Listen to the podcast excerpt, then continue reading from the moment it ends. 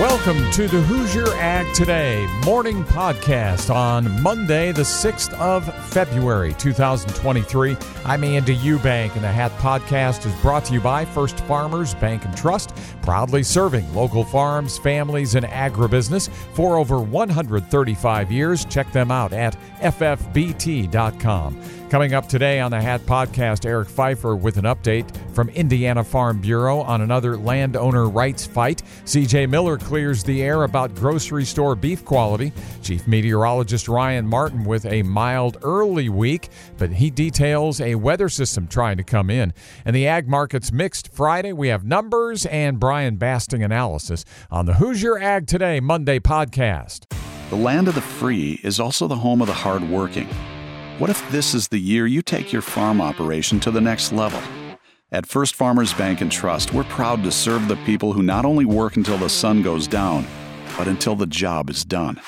With over 135 years of commitment to agriculture, we'll find the solution that's right for your operation today and tomorrow.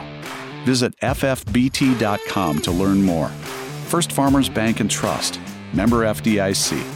The High Ground Podcast. Everything from energy and fuel. It's uh, Memorial Day weekend, going to be 87 to 89, maybe low 90s all weekend. So we thought we'd bring Scott Heine in. So we'll talk about home heat.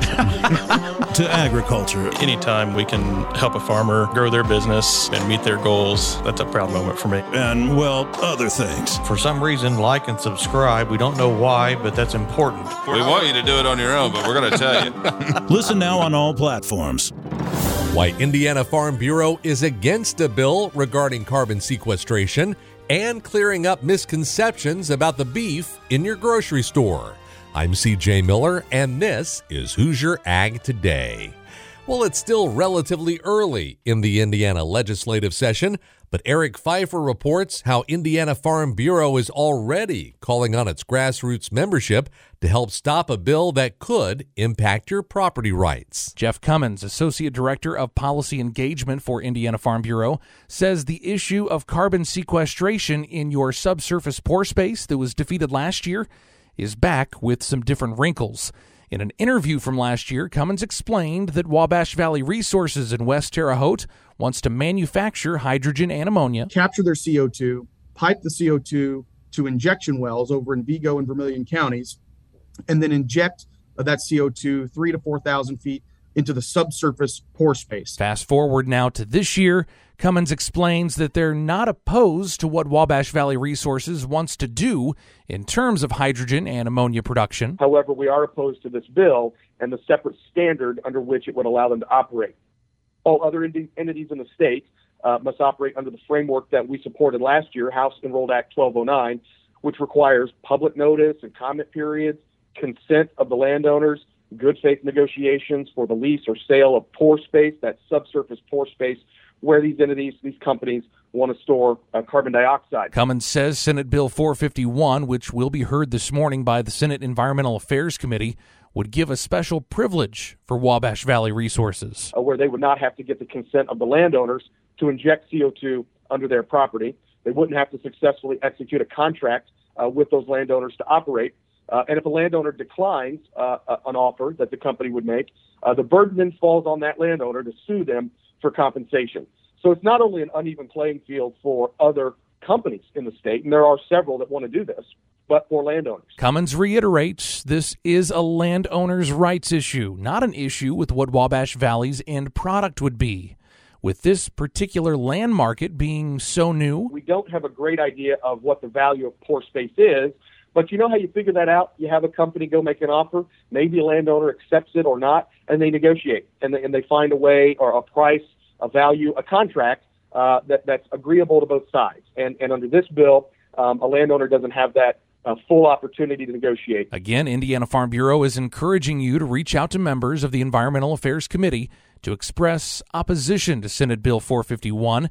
Cummins shares more on this complicated issue in the Full Hat interview. You can find that and a link showing who those committee members are at HoosierAgToday.com. I'm Eric Pfeiffer. Well, a lot of times you can't always believe what you read online or on social media.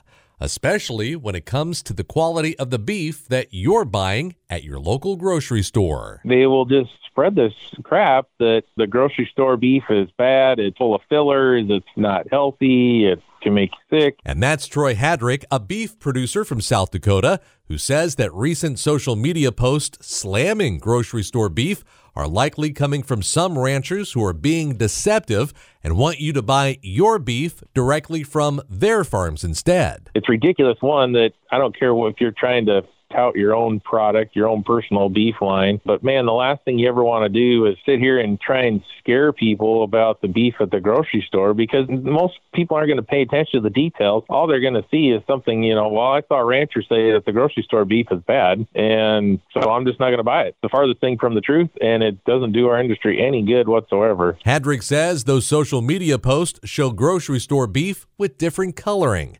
He says there are valid scientific reasons that meat turns darker, and it doesn't affect the product's safety. All you see is some random picture. You have no idea how the beef's been handled, if it's fresh, if it's been frozen, if it's been out in the air, whatever. So a couple things that happen. One, the color of the meat isn't necessarily an indicator of anything safety wise or quality wise. You can take fresh beef and you wrap it up in a clear plastic container and you're going to see it get darker, not because the quality is going bad or it's turning rotten. It's just the fact that you've taken it out of an oxygen environment. Also, when it comes to the social media claims that grocery store beef has fillers added to it, Hadrick says that's illegal. The only thing that you can add to ground beef is seasoning, and then it has to be labeled as seasoned ground beef. But if you're buying ground beef, then it has to be ground beef. Folks that claim that that's happening, I mean, if they got proof that that's going on, they should report it because it's illegal. Read more at HoosierAgToday.com. I'm CJ Miller, Hoosier Ag Today, Indiana's most listened to farm radio network. Your operating loan for your farm needs to cover all that could be. That's why Farm Credit Mid America offers flexible financing options to take care of the day to day so you can free up capital to maximize opportunities for your farm. Use our online banking or mobile app to conveniently check funds so you always know how much cash you have on hand and can plan for what's ahead. To find an operating loan that works for you, visit e-farmcredit.com. Subject to credit approval, additional terms and conditions may apply. Farm Credit Mid America is an equal opportunity lender trust. It takes time to obtain and just minutes to lose. Hoosier Ag Today is proud that over the past 18 years we have gained and maintained the trust of Indiana farmers and farm families. On any given day, almost half of all the radios in trucks, barns, farm offices, and farmhouse kitchens are tuned to Hoosier Ag Today reports. The number one trusted source for agriculture information in Indiana is Hoosier Ag Today. Timely, relevant, credible. Chief Meteorologist Ryan Martin with Hoosier Ag Today's Indiana Farm Forecast. Setting up here with a very interesting week overall.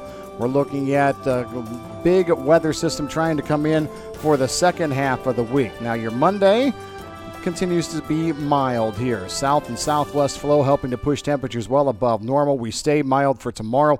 Minor trough coming through gives us a chance for some scattered light rain shower action.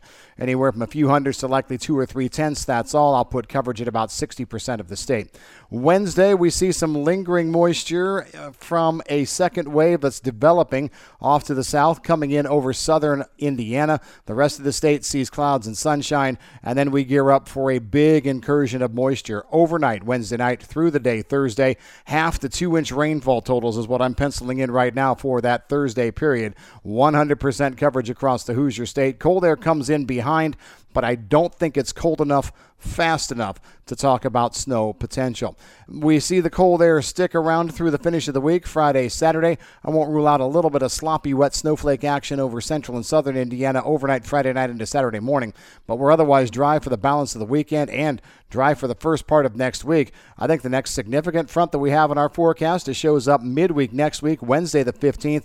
Rain showers back again, anywhere from a tenth to half an inch coverage around 90% of the Hoosier State. So, lots of water here as we get started in February.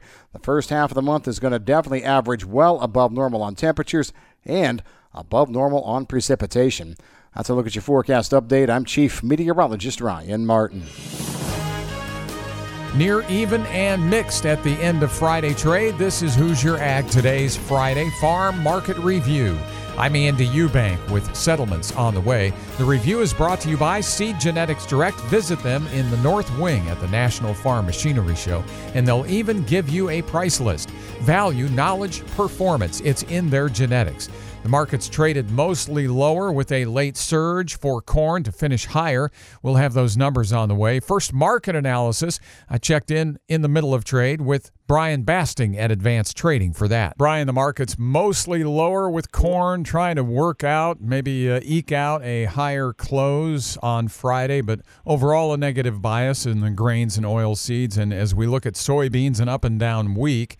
Although soybean meal on Friday did show some strength, but in the soy complex, that was about it. Why? Well, we're seeing some um, underscore uh, modest improvement in the Argentine situation. Andy, the uh, Buenos Aires um, Grain Exchange came out on Thursday, and they noted that the soybean crop conditions had gone from just 7% good to excellent up to 12%. Now, that's still well below last year at 38%, and I don't want to give your listeners the impression that this crop is out of the woods. Far from it, in fact. But maybe that was enough, and then the corn crop conditions improved from 12% good to excellent to 22%. They've had some more rain lately. Uh, I guess the, the the phrase that I would use is that, that those rains have bought the crop a little bit of time, and maybe just led to a little bit of profit taking here, and the soybean market anyway.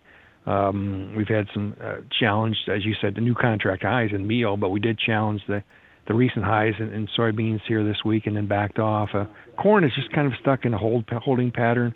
Um, but um, overall, just some, some improvement in Argentine conditions. Maybe just feel a little bit of of, um, of selling here as as the week wound down. The way you paint that, it almost sounds fickle. A little improvement here could pressure the markets and a little decline there could bring back support. Is it is it that fickle? I'd say definitely it is for the soybean market, and and this is a, an evolving market uh, concept also for for corn, and here's why. Um, where there is it's dry and hot in Argentina, and it's supposed to be very hot this coming week, mid 90s to 100s, and and not much rain. Um, in, our, in Brazil, we've had too much rain up north, and that's delayed the soybean harvest uh, and delayed the planting of the double crop corn. And why that's important is because the double crop corn in, in Brazil accounts for about 75, 80 percent of the crop, and that's the crop that competes directly with the U.S. and the world market.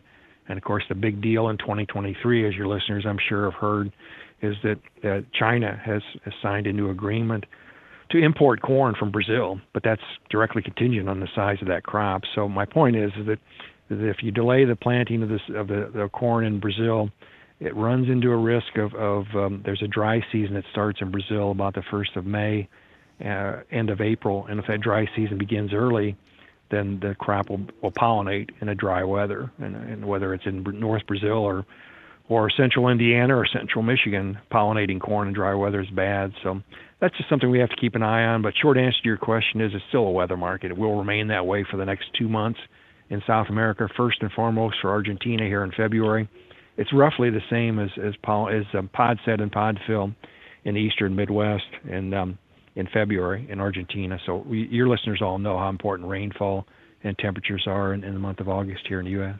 And how about the Chicago wheat market ending on a down note on Friday? Review the week, if you would. Yeah, it's kind of a choppy situation. There's there's a lot of indications that um, the U.S. is really uh, the, the residual supplier of wheat in the export market. We had a very disappointing export sales report on Thursday after two consecutive weeks of, of uh, pretty good sales. I think that those sales now can be looked at as directly related to that January 12th report, either some coverage going into that report and coverage coming out of that report.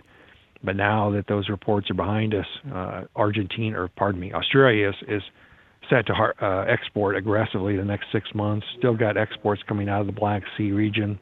Uh, Europe is still shipping some wheat, so we are the residual supplier, and, and it's just weighing on the wheat market. What's interesting about that decline, though, Andy, I'd, I'd share with your listeners, is that there's starting to be more talk that wheat, particularly soft wheat, is becoming competitive with corn and some feed rations. Now that spread between the wheat and corn has has firmed back up a little bit uh, here the last two weeks, but it had really dropped down to about a 50 cent premium only for for March um, Chicago wheat. So I guess the short answer is is that wheat is searching for demand and maybe it'll find some demand with these weaker values in the feed market because it sure isn't finding it in the export market. Analyst Brian Basting at Advance Trading, his number 309 664 2314. Now more numbers. The Friday settlements, two and a quarter up on March corn, popping higher right near the end of trade, 677 and a half. And May goes up a penny and three quarters, 675 and a half. July contract up a penny and three quarters, also at 664 and three quarters. Two and a quarter down down on March and May beans. March ends at 1532, May 1525 and a half, July also 2 cents lower, and March wheat off 4 and a quarter going to 756 and 3 quarters. Mostly higher in the meats but pretty quiet. April live cattle 164.12 up 30 and April lean hogs 86.47 up 47. I'm Andy Eubank with the Friday Farm Market Review. This is Hoosier Ag Today, Indiana's leading farm radio network.